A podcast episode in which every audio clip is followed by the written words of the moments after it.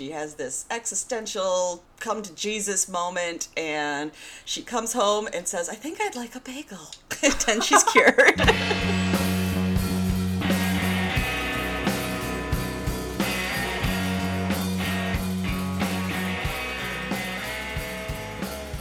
Hello, friends, and welcome back to another episode of Pickles and Vodka, the imperfect shit.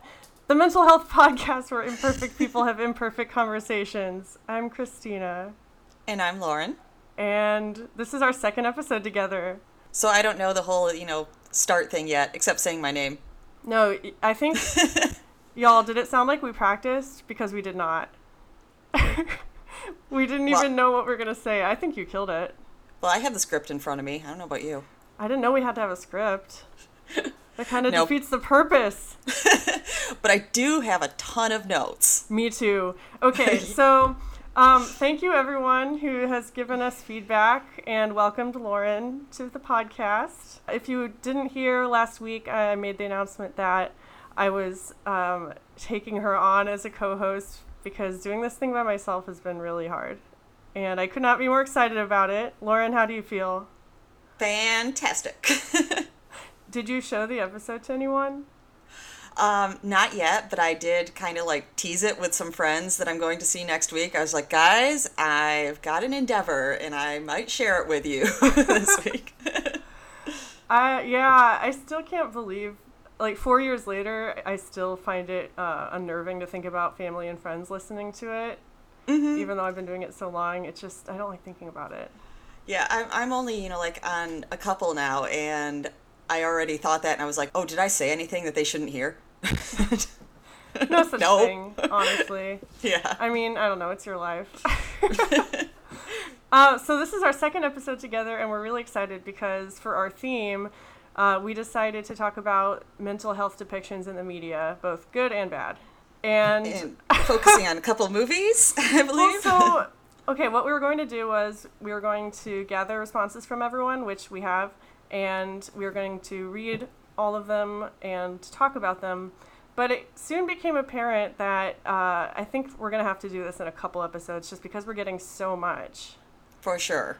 and I think we'll start by talking about mental health portrayals in the movies in particular. Um, one movie that we want to talk about is the 2017 film To the Bone, which uh, was directed by Marti Nixon, Noxon. Marti Noxon. I, I just realized her last name had two O's and it blew my mind. I, I knew her from, you know, the, the Buffy credits. See, I never watched that. I didn't watch it until like 10 years after it was on. It was a very random thing, but it, it sucked me in. Are there any depictions of mental health in Buffy? Oh, for sure. yes. Um, but yeah, it came out in 2017. It stars Lily Collins and Keanu Reeves, which we'll talk about. I have so many feelings on his role in this movie. I have so many feelings on his role in every movie. So, Lauren, what is your relationship with this movie? Or should we go even further and say, like, what's the first movie you remember seeing that had, um, like, a mental health related theme? oh my gosh. Um, I think One Flew Over the Cuckoo's Nest, maybe? Ooh, yeah, that's a good one. Yeah, I definitely remember that. I Um, mean, a good choice, not a good movie, just to be clear. Yeah. Funny thing, I, I guess the first one I saw without realizing it is um, I, I was looking up like lists, seeing like, oh, what do people consider like mental health in movies? What are the best and the worst? And somebody mentioned Winnie the Pooh.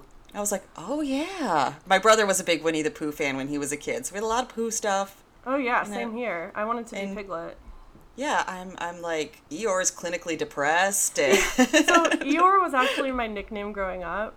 Uh, I wanted to be Piglet, but in fact, I was Eeyore. I don't know. My mom would always say, you know, give me a smile, Eeyore, or cheer Mm-hmm. up. And it's kind of stuck with me. Piglet's so like freaking out. You know he's having anxiety attacks every time they're off Oh, yeah. what if they did an episode where they all, like, go to the psych ward? It was like one flew over the Oh my cuckoo's nest, but Winnie the Yeah. Pooh edition. Or or we find out that it's all like a delusion in Pooh's head and they're all like patients in a psych ward. And Kanga is the nurse. yeah. Of course. yes. Wow. So, this movie in particular, to the bone. You might be wondering, Yes. like, why are we talking about this? Uh, well, first of all, we've wanted to talk about it since we recorded over a year ago. Yeah, that was actually the specific one that came up in my episode, so it Uh, seemed like a good start. There's not a lot of current eating disorder movies, and uh, especially one with a cast like this. And so when I saw the trailer for it, I was really excited and kind of nervous that they would fuck it up. I mean, How you, I felt. you know that there's a lot of what is it? Sh- not Showtime. Just made for TV movies that are like, Yeah, what's the what's that channel though? oh, Lifetime? Yes, thank you. No, Okay. Not Showtime. Lifetime. There's a lot of like Lifetime movies about eating disorders, and most of them are pretty cringy. Yeah, they're all pretty much the the same. That it's like, oh, there's such drama, and then it all gets wrapped up in a neat little bow, and everyone's fine. I think you should just summarize the way that most eating disorder films go. Like I feel like they have a formula, right? yeah. Oh, absolutely. Okay, so. Um, young high school girl, white, of course, because those are the only people that get eating disorders. And, you know, she's beautiful, but She's she doesn't rich. see it. Yup. And, you know, maybe someone says something to her that gets on her mind, or maybe you just see her, like, being a perfectionist, like, getting perfect grades, being the sports hero and everything, and suddenly takes it too far. And, One day she gets a B minus, yeah, exactly.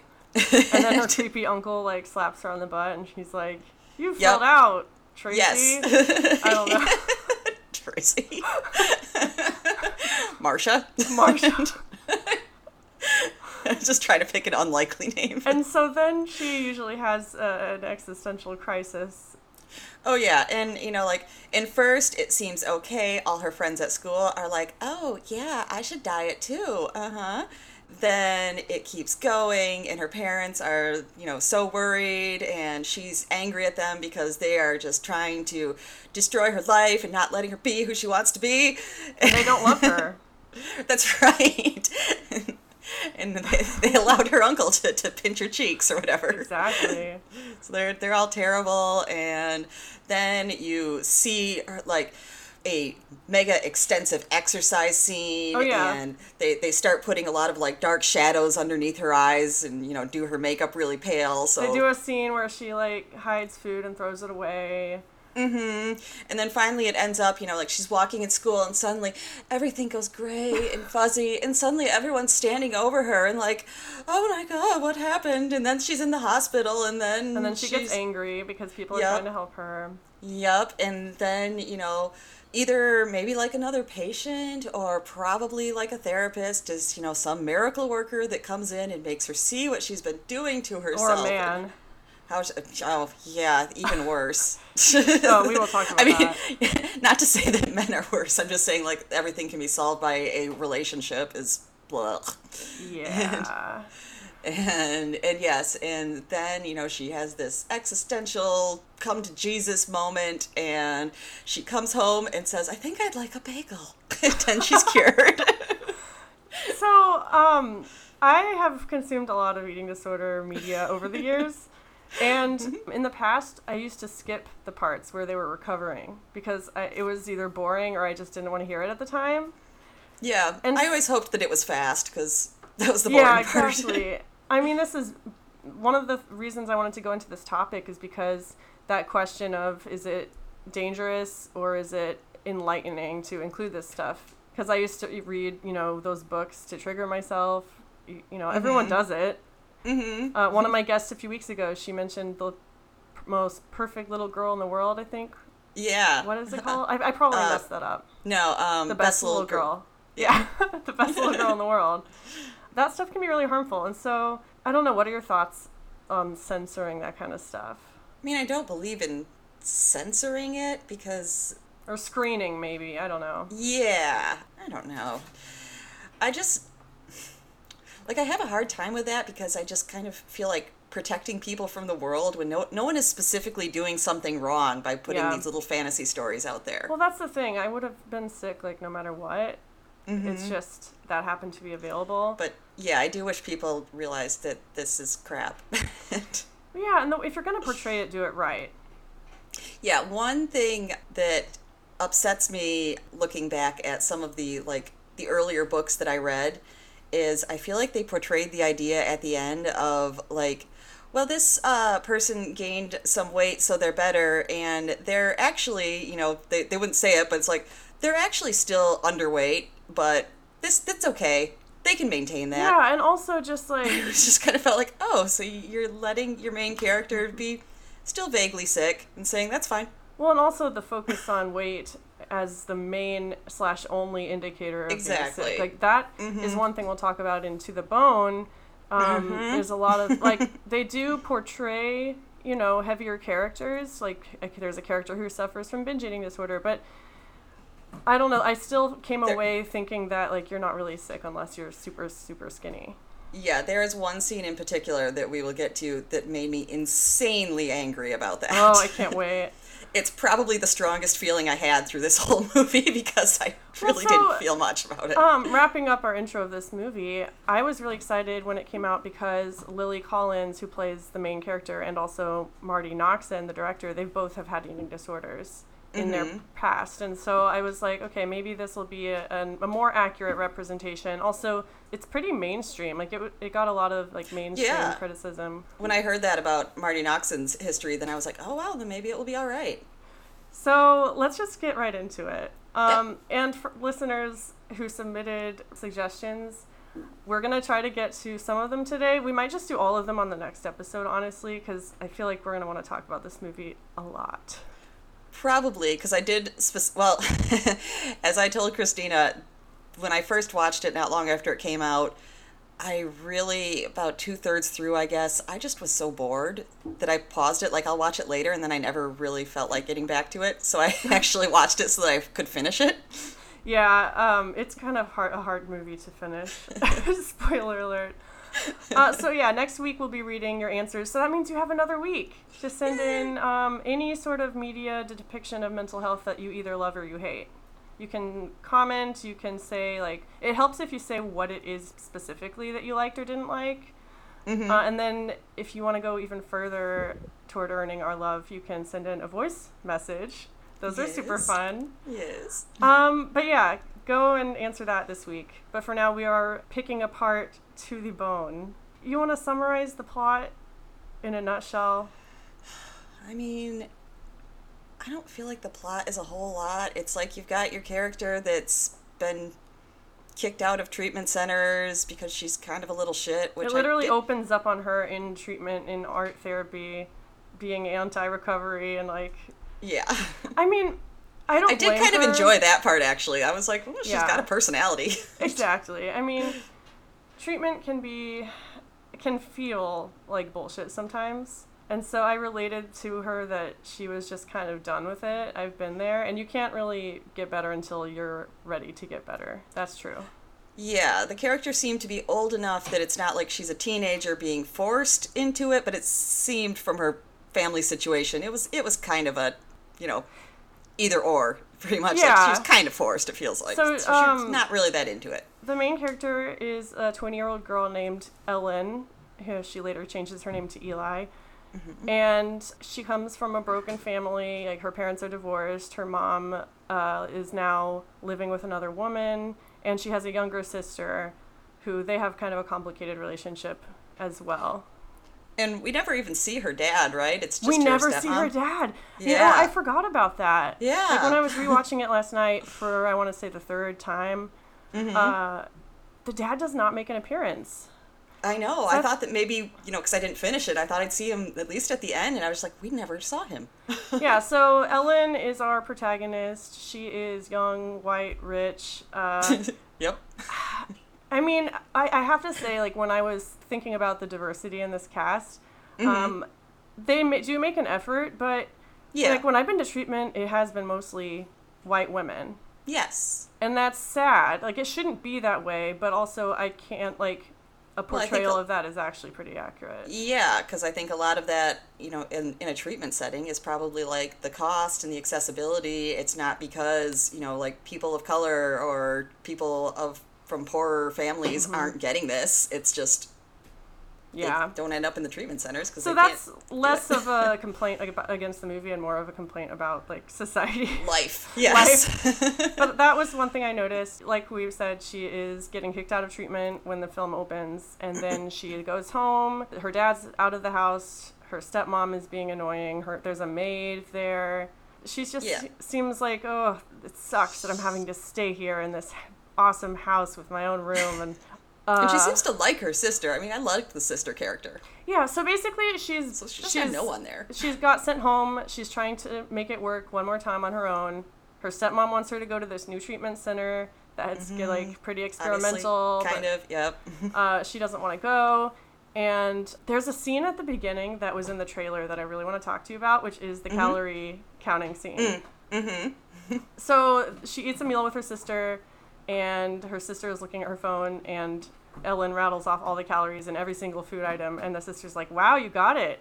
Yeah. And that was not really cool for me to see like within the first five minutes of the movie. Uh, it's it's kind of an indicator of how they treat that kind of stuff as the film goes on. Mm-hmm. I don't know what, but people do that in real life also. So like, what are your thoughts on that scene? You know that one didn't bother me. Be- I- think that's just um, that's just me. You know, different things bother different people, so I can totally understand because, like I said, we'll get into something that really did bother me. I think the thing that bothered me was the little sister's like willingness to play along and like treating it like a joke because that doesn't track with how the sister, like what you learn about the sister later. It doesn't really track. for me. True. Though I guess I could see it as maybe, you know, if if this has been going on for a long time and you're this sister, then you know sometimes you just give up like just to connect. Yeah. Like this this is the way to connect with you. I don't support it, but. Mm-hmm. Yeah. And that's you know I've experienced that and it sucks. Like when I when I get ice cream with my sister and like she'll go to the frozen yogurt place that she knows has like safe options for me, even though Mm-hmm. that's not what anyone wants. And and then I, I don't know if it makes you feel kind of guilty because Yeah. everyone's like I don't know. Yeah. Um, let me check my notes. Also, if you have any notes that you want to read throughout this, go ahead. Absolutely. I don't feel like I have too many in the beginning. Um, one thing that I did actually like in the beginning was a a, very punchable moment. I feel like was tell. um, was when you know the the mom has to or the stepmom has has to weigh her and she you know like makes her look at herself and everything like that. Particularly my when God. when she shows her the picture of her and says, "Do you think that's beautiful?" That is so fucked up. and I Um, and also, I loved that because I feel like I've heard that so Yeah. many times that people are like, it's not pretty, it's not cute. And I'm always thinking in my head, well, no shit. I never was doing this to be pretty or cute. I have uh, a list of things I liked about the movie and things I didn't like about the movie. Guess which list Mm-hmm. is longer? but the stepmom is actually on both lists because she's can see that. such a realistic character. Mm-hmm. I, just, it, it's hard because you know she doesn't understand and she's scared, but she Yeah. also makes everything about herself all the time. She tries to use guilt tactics. Mm-hmm. Uh, and, you know, she goes therapy shopping. Yes. Uh, I- I just, she seems really desperate. And yeah, and that's why I just like I hated that she said that. Do you think that's beautiful? Because I hate when people say that, but I loved that they included it because you hear that all the time because people misthink basically that that's what you're doing. Yeah, hot take. It's not all about losing weight Yeah, uh, or looking pretty. or being hot. Yeah. What did you think of the makeup and effects they did for her? I felt like at the end, it kind of annoyed me because I felt like it was a really heavy hand. Yeah.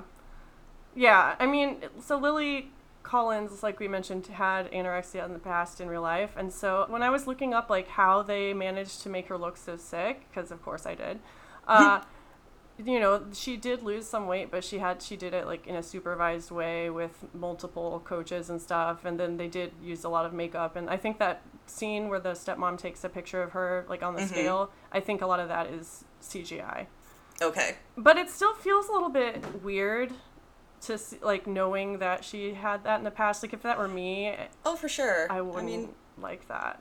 that was something that I had in my notes too. The the kind of controversy over that. That I was like, mm, I, I know they said you know like oh it's supervised and everything, but I don't know. Just Um, giving someone that chance, like, hey, do you want to try and lose a little weight for this, and we'll take you back. Don't worry. yeah. Uh, it's Yeah. It's tricky. Like Hollywood Mhm. is kind of fucked up. So uh, the stepmom takes her to this last ditch effort treatment center, which is actually a house where Mhm. a doctor played by Keanu Reeves uh, practices. Uh, how do you? Dr. Ted Theodore Logan. I'm so impressed you remembered his name because he is just Keanu Reeves to me, forever I and know, always. I know. Uh, do you want to just get this out of the way? We should talk about the Keanu Reeves of it all. Okay. Um, I thought it was a very strange choice. yep. I thought that right when I saw the trailer. It's like, okay. Doesn't make any sense uh, at best. At worst, I don't know. It's a little creepy. Mm-hmm. I almost wish, because there's a scene near the end where uh, she's asking him personal questions about himself, Yeah. and he's like, "Yeah, I never had kids or got married. I just care about my work too much." Uh-huh. And it's, I don't know. It just, I wish they had al- almost gone more into that Mm-hmm. to either show why he's such a great guy or show that he's like really doing Flawed? it. Yeah, he's flawed. That would have been, I don't know. Yeah, because it did really feel unrealistic, but very Hollywood. That it's Yeah. like the handsome, charismatic male doctor is the one to come in and save the day. Also, they are in LA. To yeah. be fair, okay, good point. I've never been, but it probably Me tracks neither, but a little yeah. more. also, while they're in the waiting room to be seen by Dr. Logan, she meets Dr. Logan. That's what we're going to call him from now on. Dr. K. Um, she meets this girl who is also waiting to be seen, and you learn that Ellen is like a inst- uh, internet famous. Oh, that's when we find. I was saying, I don't remember this. yeah, scene, you learn yeah, that she's internet when we find this famous. She had a famous Tumblr account where she posted like art Mm-hmm. pertaining to her eating disorder, and a lot of it was really like graphic. Yeah. And so we learned that this girl saw her artwork and killed herself and s- mentioned Ellen in her letter. Yeah. I don't know, like was was a super fan of her art, I guess, and just felt like it inspired her and maybe inspired her to end her life. So I grew up on Tumblr and LiveJournal and that kind of stuff. Mhm. Um, I remember being like 12 and looking at really emaciated women and like people who cut themselves. Like I, I was into those kind of Tumblrs and Mhm. and it's like you were saying earlier, like if I hadn't had access to that, I probably still would have done what I did, but that definitely made it seem more romantic and Mhm. woe is me, I'm I'm a, such a tragic figure. I don't know, do you know anybody in your life that has been affected by the internet in that way or like has that ever happened to you? Um I don't really Well, mean, I 'cause don't you're- you're- see anyone affected like that, but I did have like when I was younger, I know my my kind of groups. I was more LiveJournal because that was one of the first things and I'm older. Well, yeah, but you had those forums and stuff that we talked about last Mhm. week. I know, like the one we talked about last week. Like I said, that that one just seemed to become like a family and helping each other and Yeah. liking each other and being more like a group of friends. So I never would have felt like anyone there would have used that to like damage themselves. And that's the trouble is that you there are both of those communities out there. Exactly. Yeah. Because I've, I mean, I know I've, I've come across them just looking around, and I see some things, and I see like comments, and I'm like, oh God, I would never want to be one of those people. Yeah. So I, I guess I feel bad for Ellen in that moment. Like that's a really Oh, for heavy sure. thing. I mean, even though it obviously was not her fault, like someone connecting you like that, that has to be hard. And then the, her parents sent like pictures to her. That Oh, yeah. super fucked up. Uh huh. But of course, you learn this later. Um, Yeah. So she basically sees the doctor, and you get like an eating disorder 101 talk where he's Mm-hmm. like, Your body's growing hair because you're so skinny. Do you Yes. like this? Like, do you do a lot of push ups? It, I guess it can, uh, you can tell I'm not really a fan of the doctor. but like, how does he convince her to go? Do you remember? I don't. I don't really remember. That that must have been a section where I kind of like zoned out because, like you said, I forgot about the waiting room scene. The sister convinces her to go, I think. oh Yeah, yeah. she's at the house. She and the sister go on a hike, like late at night, drinking beer on the top of Yep. the hill. And Yep. the sister's like, "Can you like Beer. try this time?" Yeah. Also, the part about her being a cheap date because she weighs so little and made me laugh. Yeah. Uh, also, there are a few things up. I know, yeah, that kind of like. I, I always like to have a sense of humor about it, even if it's, yeah, kind of a sick comment. so that one did make me laugh. So she goes to this treatment center. oh, Uh, I cannot wait to talk about the treatment center. Well, so how would you describe it? um, I describe it as about two months away from getting shut down. Dude, seriously, that's what I was thinking. We've both been to treatment, but I think both of our treatments have been more like traditional hospital setting. Well, my first one, I would say, was very much, I mean, it was in a St. Louis area mansion, pretty much. So it, it had the house setting and all that kind of stuff. I But didn't know that. Yeah, but there were there were still rules. As I like to say, watching this one, no one was going to let you have a jar of peanut butter for dinner. Yeah, it appears that the nurses are always absent. People can Mm-hmm. like they say they have rules, but like where are the people that are enforcing the rules?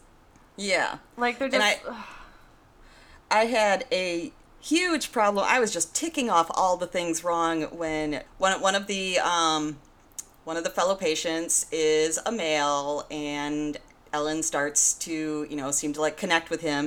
And I had a huge problem when she went out to dinner with him because I was like it doesn't matter that he gets to pick his guest. That you don't let somebody that was just there go out. Ugh, you don't get to yeah. walk a long ways. You don't get It's to just so be on your own. problematic. That is, that is, none of these things are correct. let's back up a little because we will talk about his character. Um, Yes. so you you find out that they have a point system at this house. You do things like eat your food and en- engage in groups, and you get points. And if you get enough points, you can do things like leave the building and have outings and bring a guest. Yes. Which I've never had a point system, but I feel like there always is kind of like a levels and Yeah, we had a That's where you red, can- yellow, and green level. yeah, like you can ask for certain passes at certain levels and yeah. But we would never be allowed to go like outside. I mean, in a PHP setting, maybe. Yeah. But this is, from what I gather, this is like a last chance for a lot of these people. Yeah. And so it, it doesn't make sense that they would have that kind of freedom, especially like so early. Like she had only been there for a few, a few weeks, and then they're Yeah, like, "Yeah, you can go off with this dude since he has That's- privileges." I was like, I assume he's been there for a while and, you know, working at it and trustworthy and everything like that. But that doesn't mean you just get to grab the girl that's been there for two days and you're like, come on. Yeah, and so when she arrives, you get to know some of the other student students, the other patients. like this is fucking Hogwarts. Yes. you get to meet the other patients. Uh, like I said, the movie tried to be kind of diverse, and like there's some bulimics, there's like a binge eating patient. Sorry, can I can I um go rescue Yes, some please do. trash from my cat's mouth? Oh.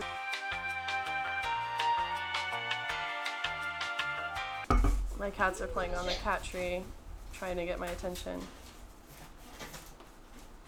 Fang appears to be wrestling uh, an invisible fly. All right, back. I was just describing to the listeners what my cats were doing. Aw. It's being very distracting. Um, so the other patients, who was your favorite? The pregnant girl. Yeah, what was her name? I don't remember. Fuck. She had it. Yeah, she she had a typical name. Oh my god, this is so bad. I'm looking it up. Oh my god, there's so many people in this movie. Megan. Oh, okay. Yes. Her name's Megan. Mhm. Yeah, she has been to treatment a lot of times before, and her and Ellen like kind of joke about how these people don't know anything about what it's like. Mhm. Uh, which that that's kind of accurate. Yeah. I've found there's always going to be those like veteran. Yeah, I felt like the interactions with the patients were pretty realistic. Even yeah, espe- like there is cattiness that goes on. There is comparing, and there is like you know, like she, she, her roommate is actually throwing up and hiding it under her bed, and she, you know, she calls her out on that, and her roommate just turns around and calls her out on her own shit. Dude, yeah, we see. We're supposed to believe this is like a super exclusive, like high security place, and people are just doing whatever they want. Like you said, one girl is literally vomiting into a bag under her bed. We see Ellen doing sit ups and running all the time. Mm-hmm. Uh, they're allowed to pick what the, whatever they want for dinner, and they don't even Yeah. have to finish it if they don't want to. And like you said, one girl has like the jar of peanut butter. Uh, it's just, I really have a hard time believing yeah, any of it. like I said, it it would get shut down. Yeah. that was something I, I looked up in preparation for this because I remembered this. Um, did you ever hear of the, I think it's like Montreux Clinic No. that got shut down? Yeah, that that was I guess some lady that started it. I don't think she had any medical degree or anything. I think it was just because her two daughters had anorexia and she felt like, you know, she cured them. So she was qualified to do this and it basically is just to like the theory seems to be to like love and cuddle the disease out of you. I mean, Ugh. she's just like she's carrying patients up and down the stairs and she's holding them and all this kind of stuff. This was that- real? Yeah. Holy shit. I was actually going to ask you if there was like a real treatment center that this was inspired by, but I forgot to look it up. I mean, that was the the thing that I thought of because, like I said, that that thing got shut down and it was Yeah, a this pretty big deal, I guess. this establishment is pretty sus. I gotta say. Yep. Um, so you meet all the patients when they have their group therapy session, and Ellen meets everyone for the first time. And there's this girl who has a tube that got put in that day, and she's obviously struggling with it. And Ellen fucking tells her how many calories are in the drip. Yeah. I, that bothered me a lot because Me especially if, if she's been to treatment before, you know the deal. That's exactly what I thought. I was like, this is not your first time around. You know what you're doing. And just the language around anorexia in general in this movie, like they use the word rexy a lot, like like a Mm-hmm. fun little nickname. And um, there's a scene where is the dude's name Oliver? I don't remember. What is his fucking let's let's call him Oliver. Can you describe him to the listeners while I look up his name? Oh God, what? I I there's something that he makes me think of immediately when I see him, and now I can't. I don't know if it's a person. or Luke. What? His name's Luke. Luke. Okay, I'm still gonna call him Oliver. I like it better. So Oliver slash Luke, um, right away, he is looks like he's trying super hard to impress Ellen. He's got an English accent. He said So he's he's British. He kind of looks like he could either be a gay character or he could not. And turns out he is not, but he is a dancer. They also, God, not only do they have a lot of like problematic language around weight in this movie, like I didn't really appreciate the uh, calorie Asperger's comments or like they used retarded a few times. Oh, I, you know, I must have missed that because that one usually stops me like, you don't say that. Yeah, and like this dude, Luke. Sorry, I lost my train of thought. Oh God, I hope that this isn't picking up. Now my cat is batting my shoes around. Well, she's a kitten. What do you expect? He, but yes. Oh, he, oh my god, I'm so sorry. No, that's um, fine. When Fang was little, he went through a phase where he, when I put makeup on, he would like bite my ankles and then run and hide, and it would, it was very annoying. That's adorable. Get ready, it'll probably. Oh, I mean annoying. That's adorable. it was a little bit adorable. It's adorable now. Um, we should just keep talking about Luke because he is a big problem. yeah, Well, I'm glad that they there's the- included a man absolutely. because men have eating disorders too, obviously. Yeah, that was something I know for me. You know, I didn't like specifically come out and say it, but I felt kind of like in my brain that I did not want to go to any place that did not also accept males mm-hmm. because a lot still don't. And I feel like I, I always felt like I related often to the men more because they were a kind of like marginalized group that was the same way as me going, you know, into treatment at like 36 and Yeah. being like, this is kind of weird. And I'm sure they felt like people think this is kind of weird too. So I felt like we actually connected more. Two of my best friends that in the last treatment I went to were men, and Mm-hmm. uh, I hung out with them outside of work. One of them I helped buy a motorcycle. I remember that. Yeah, uh, That's cool. All sorts of people can and are affected by eating disorders. Um, Yeah. Luke is. It's interesting because like I really did think he was gay as well. Uh, he's a dancer. Like, It's probably the British accent. well, it's just like the vibe he gives off. yeah. and already I'm thinking like, okay, it's kind of like a stereotypical gay character, but at least he's there. Yep. And then he turns out to flirt with Ellen, Yep. and it just becomes very, very uncomfortable. She hates him at first. Mm-hmm. He's very annoying. Yeah. Although there is some scenes with th- this is one of my favorite notes that I took that I just wrote in all capital letters. God, I miss treatment that let you smoke. oh my god. I never got that. I had a vape. So when I went to treatment, I didn't think you were allowed to have vapes. So I left mine at home, Mm-hmm. and then I realized that you could, and so I ordered one from Amazon. Mm-hmm. And like, if I was green level, I was allowed to go out and vape with everyone for like ten minutes. Uh, But yeah, yeah, the, um, the first place I was, you could always smoke outside, and we did. but I- that's where like some of the best conversations happened. I feel like because everyone's you know everyone's hanging out on the porch smoking. oh yeah. Uh, what's that movie? yeah, that documentary. I know what you're talking about. Thin? Yeah. Mm-hmm. One of the classic OG eating disorder documentaries. Uh, Mm-hmm. I would say th- that I don't know. It's also problematic in some ways, but I liked it better than this. Yeah, because it actually was reality. It's a yeah, it's a documentary. they were actually yeah, filming they people. smoke not, a lot Yeah. in that movie. Um, I was laughing earlier because in my notes I also have all caps "fucking Oliver." That's not even his name. Fucking Oliver. fucking all like basically he just he is acting like her therapist. He takes her out with him to eat at this Chinese restaurant. He buys her beer. Uh, he he lies to get them beer, and they're underage. That one was kind of funny. Oh, it was it was funny, but the whole time I was thinking like, dude, this is so bad for her. Like she's Oh, absolutely. She shouldn't be there in the first place, as we she said. should not be there in the first place. I, I just find it really hard to believe. And then he like tries to get her to eat outside of her comfort zone. Oh God. Like Yeah. He finds out that she they have this scene in his room where she hated him before, but they kind of make up and then she acts mm-hmm. all weird and flirty and he's all acting weird and flirty. And then the next day he's like, "Hey, I got this goo goo cluster and you're going to eat it." And she's like, "No, no, that's I can't." And he does he make he turns it into this like sex thing, which also that was actually under my positives because it can really be like that sometimes. Oh yeah. Food is super sexual. mm-hmm. But it's just overall cringy. I, I thought you were gonna say the fact that he just kind of like goes along where she's like, well, you know, like I could chew it and spit it out, and he's like, oh, cool, I'll enable that. Sit here Yeah. and chew and spit your dinner. Yeah.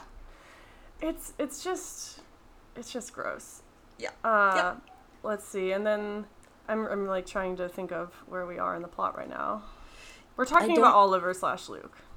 Yeah, I say I don't have a lot of notes until the end, but I do want to get into um, Megan, the pregnant girl, her Yes. whole story, because, like I said, I didn't take notes on it, but it's one of the the, the parts that affected me the most. Yeah, it seems like it. was it. most impressed with. Yeah. Well, we'll describe her to the listeners real quick.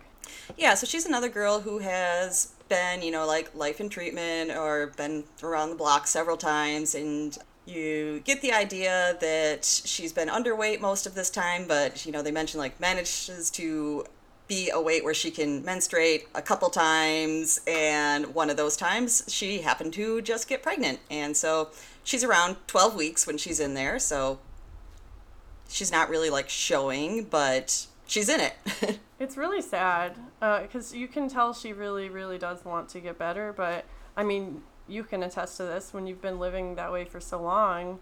Your body doesn't always react well to you trying to get healthy again.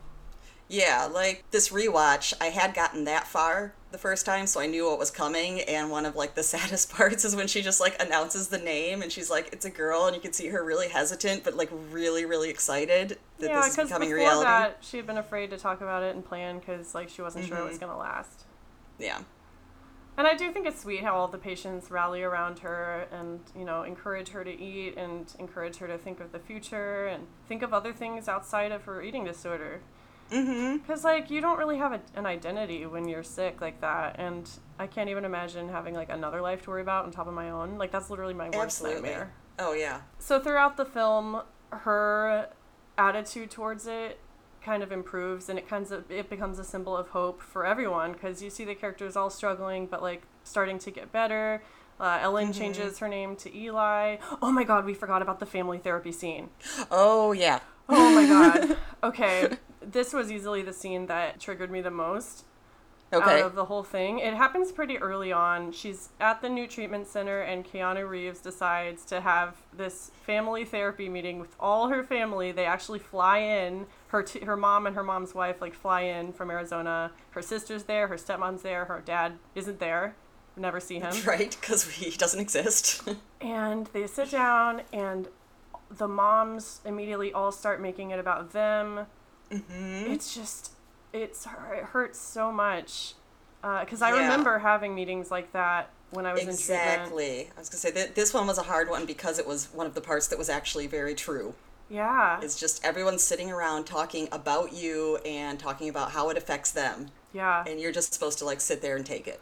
And then the, uh, I mean, it's a different scene, but when the stepmom basically says, like, you know, she's asking about a friend of hers at treatment, and she says, you know, it would be okay if you, you know, had a thing with her, implying that she was gay. Uh, and then the, she and her sister kind of laugh, like, Mom, no, it's not that. And then she's like, well, that would make sense if you starve yourself because you have that inner turmoil. Yeah. That, ooh, did not like that. Very realistic, though. Nope.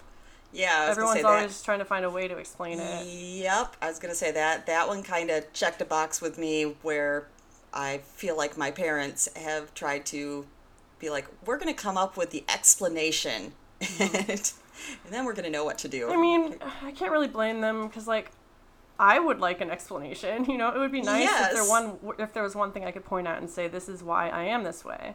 mm-hmm. And you know, they family members oftentimes don't know what to do, and they they are so desperate for an answer. It's just really hard to watch. Uh, and then the sister says something really poignant in that scene too, which is like, "You're not the only one who wasted your life." Or hold on, I wrote it down. Okay, I was gonna say I don't know, but I know. Yeah, I felt like she she, says had a good moment. Yeah, she says it's not just your life you're missing out on. And then she goes on to describe all of the big life events, graduations, holidays, that all she remembers about them are her sister being sick. Mm-hmm. And that, like, the first time I saw that, it made me tear up a little bit because, like, when you've had an eating disorder for as long as we have, like, I look back on milestones and all I can remember is, like, how I was fucking myself up at the time. Yes. That's very accurate. And like, I have a big family. I have a lot of siblings, and it's sad for me to think of like what they were going through at the time because of me. Right. Like, if they ever felt like, oh, it's all about Christina and what she's how she's doing right now. Exactly. So um, I really, really love the sister's character, and I am sad that we don't get to see more of her after that family session. Me too. And I'm not sure if this is where she says like one one of my favorite lines from her and is when she says, "If you die, I will kill you." Yes.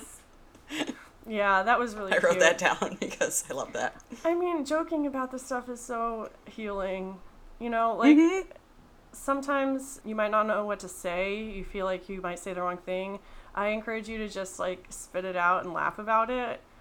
Yeah. Uh, just make it awkward. Like it's gonna be awkward. Just embrace it. it I, I prefer that approach over just like tiptoeing around my feelings. exactly. hmm Um, so the family session doesn't go well, uh, but she starts becoming more comfortable at the treatment center, making friends. Yeah, she seems more connected to the people there and They allowing get- herself to be connected. Yeah. Yeah. So I feel like she didn't do that in her past ones. No, no, not at all. It seems promising. She changes her name to Eli. Uh, why I don't know. It's not I like don't know a gender either. thing. No. Even it's just like she doesn't like her name. Keanu Reeves is like, you don't seem like an Ellen to me. it's so random, and I know. I don't hate it, but it, it's just very random, and I don't think it No, contributes much. No, I don't think so either, but I did make a note that was like, man, I'd love to change my name. Right? yeah. I know. I also was thinking while while I was watching, like, what would I change my name to? Uh-huh. Um, a friend of mine actually told me once she thought that I looked like an ivy, and I love that. ooh. So I'd be Ivy. I love that. I support it. Okay. Um, so Keanu Reeves also takes them out on this field trip to this art Mhm. exhibit, which it's kind of a cool scene. They go inside this big building and he's like, "What do you want?" And water starts raining down from the ceiling, but it's not I don't think it's real water. It's like an art thing. Do you think it was what- real water? What I thought, because I'd heard of an exhibit like that, at some point where it was supposed to be like raining, but it somehow like sensed you, so the rain never touched you, even though it was always raining all around you. Oh. So that's what I thought that actually was. But then I thought that they were like drying off after it. Yeah, I did see So I them was drying off. just like, so it just rained on them. It's less cool. Well, it, it's kind of a cool scene. yeah, They're basically just. but I didn't understand the point of the exhibit. That it's just like it rains. Yeah. I didn't really understand. Like Keanu Reeves has this whole speech. Uh, Yeah. I don't even remember what he talks about honestly, except at the very end when they're toweling off, he's like encouraging them to shout "fuck you" Mm-hmm. to their eating disorders. I guess. Yeah. I want to know where he got certified.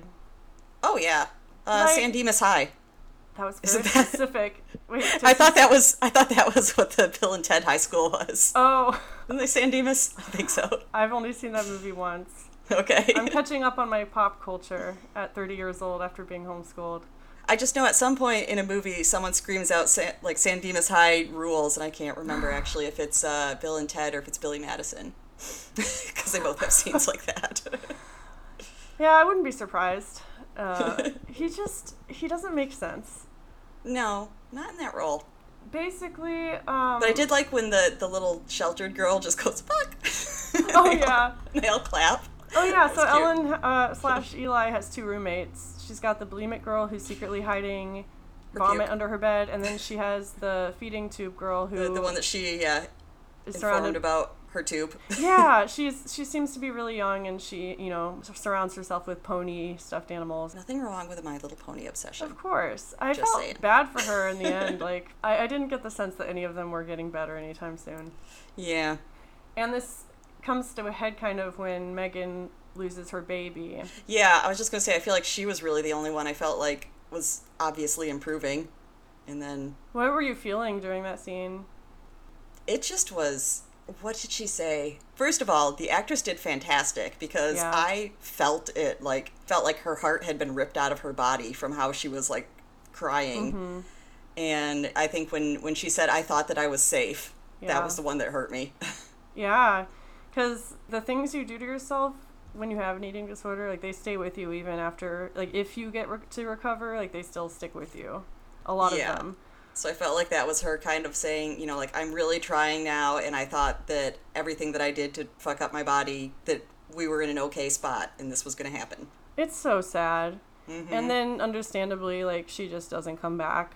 Yeah, And that's kind of when Eli starts spiraling and well, just- and and Luke Oliver tells her that he loves her, which pisses her off. oh my god. Yeah, they're oh, Which pissed me off too, because again, love conquers all. I just want, it has no place in this movie. It's kind of upsetting. He basically like pounces on her when they're in the backyard. She's smoking a cigarette and I don't even know like what leads up to it. He just starts kissing her. and doesn't she lets him kiss her, right? But she gets pissed off when he says he's falling in love with her. Oh, oh, he says, you probably think that men. Oh God, he he describes Oh, boy. women as portable holes that men can fuck. Oh my God, yes. Yeah, he's basically like, you probably think that you're all just portable holes that men can fuck. You just need to be with someone who loves you, and then he starts like making out with her, pushing her to the ground. It's honestly upsetting. Exactly. It's pretty much assault. Yeah, it's assault. and where again? Where the fuck are the nurses? Mm-hmm. Where are you at, Keanu? Like, right. where? Keanu only comes there during the day. He's he's got a life. He gets paid the big bucks. But Like, we couldn't even go outside. Like, But, uh, we couldn't you know- even go to the bathroom without supervision. And they're like, yeah, I was gonna say D- Donna from Parks and Rec. She should be all over that. yeah, we She needed like yeah. four more of her in this movie. Mm-hmm. Uh, Lobo is the the character's name, who's Oh, the yeah. nurse. She's great. mm-hmm. So she starts relapsing, and you have more like dramatic slow motion montages of her like exercising in secret. Yep. Her makeup gets darker. Yeah, and then you cut to a scene in Keanu's office, and he's like, "What the fuck? You're not doing better." And that's when she asks him about himself, mm-hmm. and she's like, "This isn't working. Fuck you." And I actually, I was on her side more often than I thought I would be when I rewatched this Yeah. because like I've gotten really defensive in treatment sometimes when it seems like the doctors aren't on your side and there's too much drama and you just like feel like you made a mistake and you just want to go. Yeah. See, I, I wouldn't say that I was almost ever not on her side. I was just not on the side of the movie. That's fair. um, so she decides to leave. She's on her way out. Uh, she meets Luke in the stairway, and a doctor just told him he's never gonna dance again. And he's like, I don't I'm have. never gonna dance again. Guilty feet have got no rhythm. That's exactly. Oh my god! I also have under positives and negatives his Sugar Blues song. oh yeah. The Sugar Blues. I can't sing, but otherwise I would. It's just really funny and ridiculous. But yeah, he's like, I don't have dancing anymore. That was my big thing, and now you can be my big thing. Oh, like Oh, you can be my yeah. next big thing. that one really pissed me off because I was like, dude, she already told you. Also, you know how you're not supposed to like date anyone new in the first year of sobriety?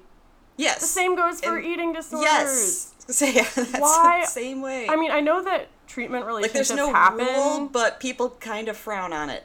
it's frowned on and like how selfish can you get like she's obviously at death's doorstep and you're out here Seriously. like he i think he wants people to think he cares and he's like a den mother and he just like wants to encourage everyone and push them in their recovery but he's actually a really harmful scary character I agree. i hate it Uh huh. i just hate it Bad And- Oliver. bad oliver i don't know where i got oliver if we can um, go to when she leaves, I can explain the thing that pissed me off the absolute most Oh, and made me want to break my TV. i think it might be the same thing that i have in my notes Okay, so in the beginning, from the beginning, we have seen her putting her hands around her arm to measure like how close do they touch and you know, you know, checking. body checking Yes, and it is very common. Strangely enough, that was one of my obsessions. Oh, so In, same. the be- in the beginning, I had no trouble with this because again, I was like, well, that's realistic. That's that's that's what you do. But what I hated, hated, hated is then there's this dramatic moment with dark lighting when she's on the train and she Mm-hmm. puts her hands around and oh my gosh, for the first time we see the fingers touch. her thumb and her Maybe fing- even forefinger touch Yes, around her arm. Even overlap a little and then it just feels like this big dramatic moment where we're supposed to believe this is how they are telling it. the movie is telling us now she is really sick because they touch before not so much but this did it It really upset me as well. Yep. Um, because it's such a dangerous idea to plant that you only deserve help when you weigh a certain amount or look a certain way. exactly way. that's what i felt like the, the movie at that point was just promoting yes you actually are only at your sickest when you're at your thinnest Even when I was at my smallest, like I didn't think I deserved help, and I can't even imagine like seeing this movie. I mean, I did see this movie when I was sick. It was yeah harmful as fuck in some ways. We're telling ourselves, you know, like I'm not thin enough to require, you know, treatment or anything like that. So we're already telling ourselves, you know, like you have to be a low enough weight to deserve help. And this movie just said, yes, that's true. Yeah. That's what pissed me off so much. it was incredibly damaging. Um, Mm-hmm. She also like she faints in a bus stop, and Yeah. she wakes up and this guy is standing over her with like a container of food, and he's just like, "You gotta eat, girl." Yeah. And I wrote that down because that was really annoying to me. Um, I'm not sure why. That never happens. no. I've never had anyone like you're always kind of thinking. At least for me, I was always thinking that people were paying attention, but no Mm-hmm. one was.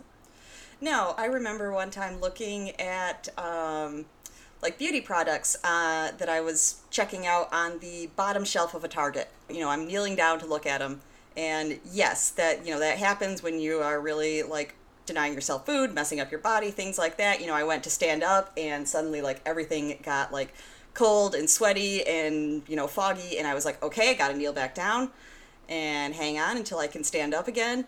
And you know, the next time I tried to do it really slowly, I know, and I st- and but even like that, I stood up and I was like, nope, not yet. and to mm-hmm. go back to kneeling down. So it's like, I felt like I looked crazy in the middle of Target, just like kneeling in front of the shelf every once in a while, slowly lifting up and being like, mm, not yet.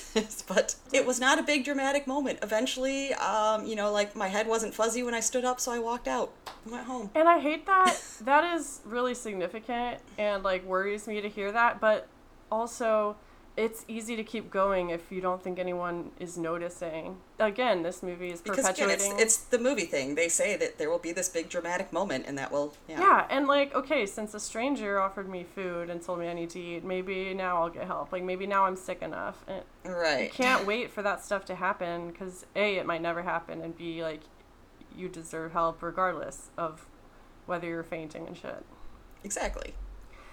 So she's on the bus, she has her finger arm moment. Uh, she gets to her mom's ranch. That her mom Mm-hmm. appears to be like a wrangler or something.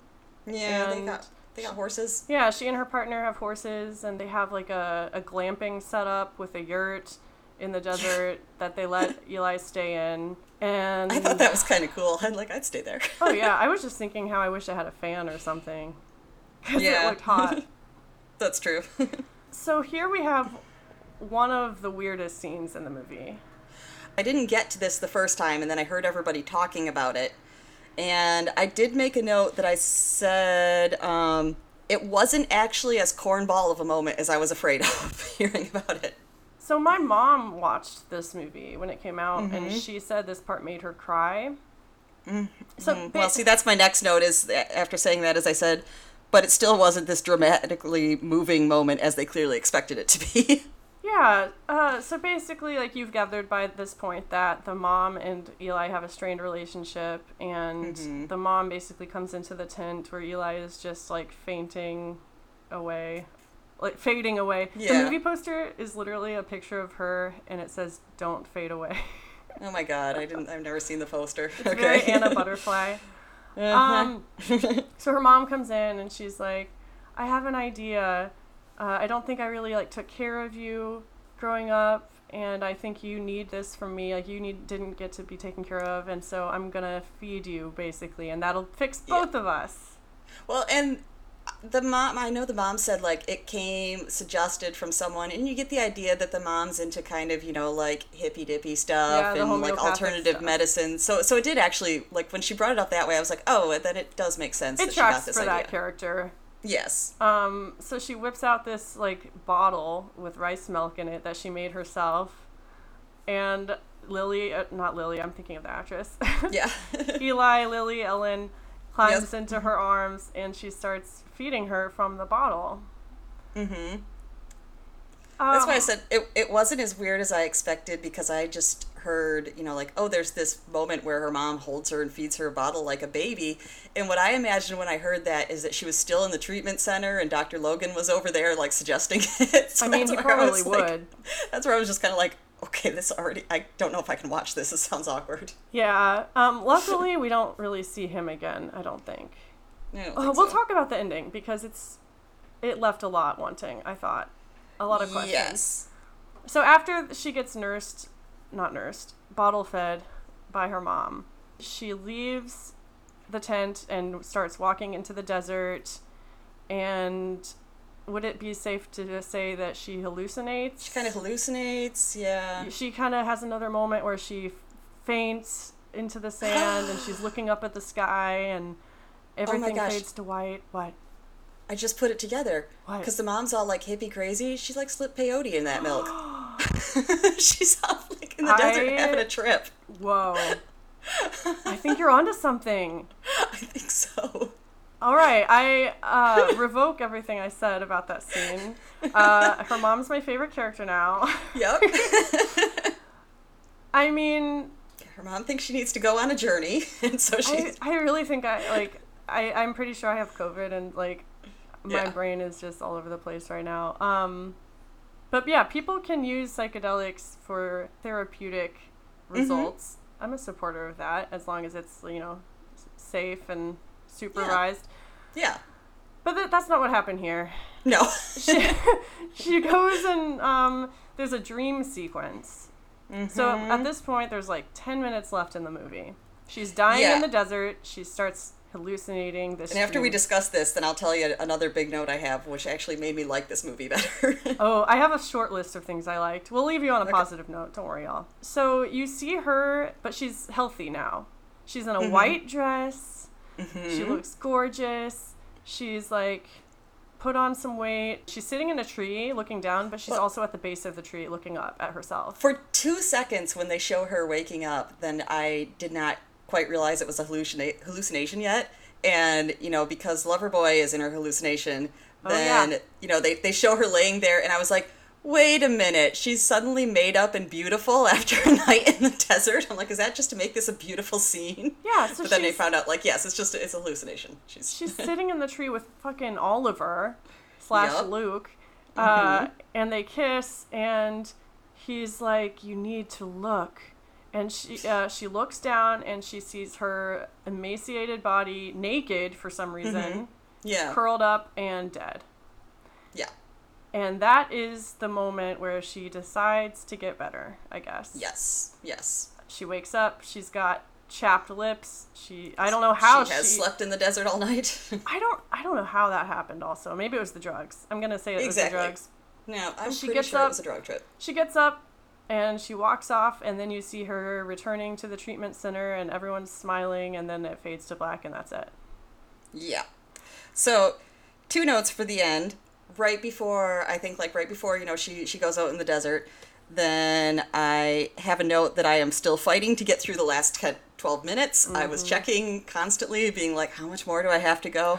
and then suddenly, like, it just hit me when I said when I was doing that. I was like, oh yeah. That's the most realistic message that this movie has because eating disorders are fucking boring. Yeah. They really are. It's not all dramatic moments and No. like chaotic family sessions. And that's the main reason why I'd have trouble getting through this is it'd slow down and I'd be like, oh my god, there's still half an hour? I can't believe this. Haven't I been sitting here for three hours? Do you feel like this movie made it seem more exciting than it is or do you think they did a good job of capturing how your world like shrinks when I feel like both, because I think a lot of the things we talked about in the beginning of it, that we were angry because they were kind of, you know, like dramatizing and romanticizing and things like that that people always do. But yeah, like I said, at the end, I really did feel like I'm over it. Can this be over now, please? Yeah, it's a short movie, but it's still too long. Yes. I found. And, and then my final, just like random thought that appeared at the end. Yeah, when, when she goes back and she's going back to the treatment center and you see all the same people on the porch welcoming her in. And then I was just suddenly like, the, the patient lineup never changes? The milieu. Yeah, It's because I was like, we, we, were, we were admitting and losing people constantly. Oh yeah, every day we would either lose someone or get someone new. Yeah, like, so, so she enters brand new and then nobody else does for the next two months? Yeah, if the if Megan left, you know that he has a huge waiting list because they said Oh, so when they were in the waiting room. The other mom was like, "Yeah, I've been trying to get Oh, her on the list for like, three I'm months." so lucky. Yeah. So the minute Megan left after her miscarriage, like they would have Yeah, replaced so I her. was like, huh? also, they didn't talk. They kind of talked about how the stepmom and dad were paying for everything. It was implied. Mm-hmm. Um, that's another thing. Like, not many people I know can afford to go to places like that. It, it's definitely a very slim margin of people. No, but I figured if the dad is working enough that he's not even in the movie, then he's probably making a lot of money. Yeah. I would like to see an eating disorder movie where they talk about that more, like just the cost of going to these things. Like maybe let's see a story from the point of view of someone who can't afford to go to a Keanu mm-hmm. Reeves run place. but overall, get Doctor Point Break to save them. overall, Lauren, would you recommend this movie to someone with or without an eating disorder? I would be more likely. You know what? It would be a case by case basis. I mean, Yeah. I would not recommend it to many people with one, but if I felt like you weren't impressionable about it, then you know, like if I knew you were coming at it with a nice, healthy, cynical mind, Yeah. then I would be like, yeah, okay, you you might. And and the same thing, like I might. I'd be more likely to recommend scenes Yeah. to other like people in my life. Like th- this is one they got right. You know, like maybe if you want to understand, Yeah. watch these five minutes. it's not all bad, and I'll get to the stuff I liked in a second. But um, I started watching this last night with my partner, and Mm-hmm. he didn't last long at all. okay. On the, and, but I was glad because as it went on, I was like, "Yikes! Uh, I don't know if I want to show this to someone who doesn't have an eating disorder because Mm-hmm. this isn't what it's really like in some ways." Ultimately, I would always like to chop out that scene of her with her arm, though. Yeah. no matter who sees it, I just want that to not exist. I mean, there is this scene where she's in the garage at her step mom's house and she's stalking her mom, mom, on, like her biological mom on social media while body checking. Uh, And for those of you who do not have eating disorders or don't know what body checking is, it's just what it sounds like. You're just constantly like checking to see if you've lost weight or like reassuring yourself that you haven't gained weight. It can be like looking at yourself or it can be physical. Like in the movie, she does that weird thing with her arm. Um, Yeah, so she- she's on Facebook looking at pictures of her mom with her wife and her new life, and she's like furiously body checking. And I kind of liked that scene because I've I spent like that one because it was. It seemed like it was like not even intentional. Like she just does this now. And that's realistic. Like I've Exactly. spent hours, hours just isolating by myself, obsessing over my weight, and just watching everyone else have a fun life. And Mm-hmm. um, it was like you said, it's really boring. yeah. It's really fucking boring. And so I thought that scene was really accurate. Um, do you have anything else that you want to talk about before I get into the things, more things I liked? Um, no, just going off the boring thing. That's what I wanted to yeah add to that. You know, her sister's awesome. Hang out with her. I Quit love so her dull. sister. I know. Yeah. I loved the nur- one of the nurses at the place was the mom from Euphoria. Did you see that show? I didn't, but um, but her biological mother. I recently watched the very old movie Mystic Pizza, Oh, I've never seen it. and yeah, like I'd only recently watched it, and that was like one of Julia Roberts' friends in that movie, and I was like, oh my god, Oh. she's the one that that couldn't get married. I love her. Uh, her is Alanna Ubach. I Okay. think I might be pronouncing it wrong. yeah, I've seen her in other things too, but that was the most recent thing. I was like, oh my god. Yeah. Future Christina here. Please note that we are talking about two completely different characters, but don't know it. All right, back to the show. Her performance here is kind of understated, but um, I loved seeing her. I wasn't expecting it. mm-hmm. Oh, at the very end, oh, when she's at her mom's farm, and her mom is like, everybody should have more breakdowns. Yeah. I liked that part. It's implied that her mom has some psychiatric issues herself, but that she's dealt with it in a healthy way, and she's really tried hard to focus on herself and establish a new life. Uh, and the Yeah, fact her is, partner they say is some sort of therapist herself, right? I think so, yeah. And that's a topic also that is hard. Like, what if recovering means, quote unquote, ignoring other people and pe- like Yeah. people who call you selfish?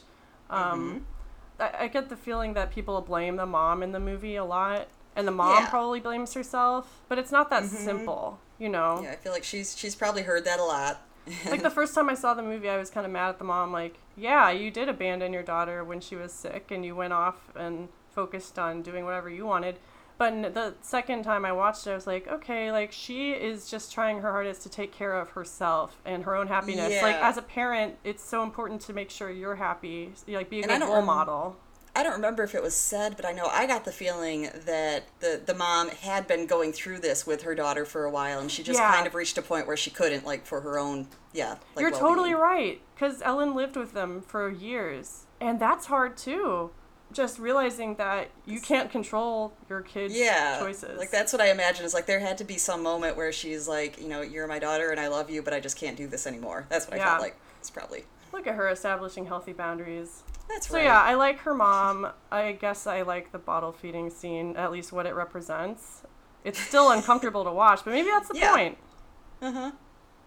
I like it because, like you said, it, it was in character for the mom. Yeah. She was she seemed like someone that would hear that and be like, let's give it a try. So that's to the bone. yeah. Um, I do not like the language in the movie. I there's I we didn't talk about it, but they, there's some characters that make some weird homophobic comments too. Um, I mean, it came out in 2017, so it's a little dated, Yeah. but still no excuse. That's why I couldn't believe like no one in 2017 should be saying retarded. Yeah, it's just a lot of a lot of the writing was in poor taste. Yeah. Loved the stepmom. She's a nightmare character, but I found her really realistic. Mm-hmm. um, and an amazing actress. Like there were times I felt bad for her. She was just like Me trying her best, and it's a hard thing to deal with. I felt like they originally kind of, you know, like paint her as a villain, but yeah, then you start to see more like both sides, and it's like, oh, she's got to deal with a lot. Yeah. So you said you would not rec- you would recommend in sparingly to people. This movie, right? Yeah, and I probably wouldn't really recommend it, like you said, to people that ha- haven't really dealt with, like, at least if you haven't dealt with any sort of, like, major mental health problem, then I'd say no because I just don't think you'd enjoy it. I think you'd get bored much more than I did. Yeah. Um, do you have any other eating disorder movies that you would recommend over this? Probably not, because as we talked about in the beginning, they're pretty sparse and worse than this. Yeah. Yeah, it's a really difficult thing. And in the coming weeks, we'll talk about other movies and TV shows and media that depict this and other mental illness issues. Mm-hmm. Um, but I just wanted to do a whole episode on this because That's cool. I have one Yeah. actually. So it's a mini series on YouTube. It's called Binge. Have you heard of this? Oh, yeah, I forgot. I did watch that. It's a, a dark comedy about bulimia and addiction. Um, Yeah. All the episodes are online. It was written, co written, and directed by Angela Gulner, who has recovered from bulimia herself. Maybe she doesn't direct it. It it's a very. I know, it's a I know it was like her project. Yeah, it's a very uh, like low budget YouTube series, but it's so much better than To the Bone. Like the way that they depict the binging and purging and self hatred and addiction and everything is just how it affects your relationships. It's so good. It doesn't hold anything back. The main character is super flawed, uh, which I like. Yes. So um, Is that the one where she has my other coffee cup as your mom? yes. so yeah, um, you can watch that at bingetheseries.com or by searching it on YouTube. yeah, it's on YouTube. yeah, would highly recommend that over to the bone. I agree with that. Uh, but yeah, that's it. How do you feel about it? I feel like I feel like my cat is going to bite my cord. Sorry, just suddenly attacked again. She better not. I'm gonna sue her. Aw. I, I take it back. I don't mean that. Meatballina? Is that your, your female name? She's gonna call you Oh. a girl. I'm not even gonna respond to that. uh, but yeah, um, but keep answering the Yeah. pickle poll. We're gonna talk about more media. I had initially thought that we were going to do um, this one and Girl Interrupted, but I still think we should maybe do a full Girl Interrupted episode because I have a lot to say Yeah, about that if, too. if if you guys like this, uh, maybe we can make reviews a regular part of our schedule. yeah, I've never done it before, but this was really fun. it was. yeah, maybe y'all can um, suggest different movies and shows to watch, and we can do reviews of them. But next week we will be not focusing on just one piece of media, but all of the ones that you all told us about. So you have a week to answer it. Keep Um, going. Give us more. Yeah, please give us more. And yeah, we can't wait. This was super fun. Um, so yeah, everyone have a good week. We'll see you next time. Probably don't watch To the Bone. Don't watch to the bone. it's not worth it. Uh, peace out.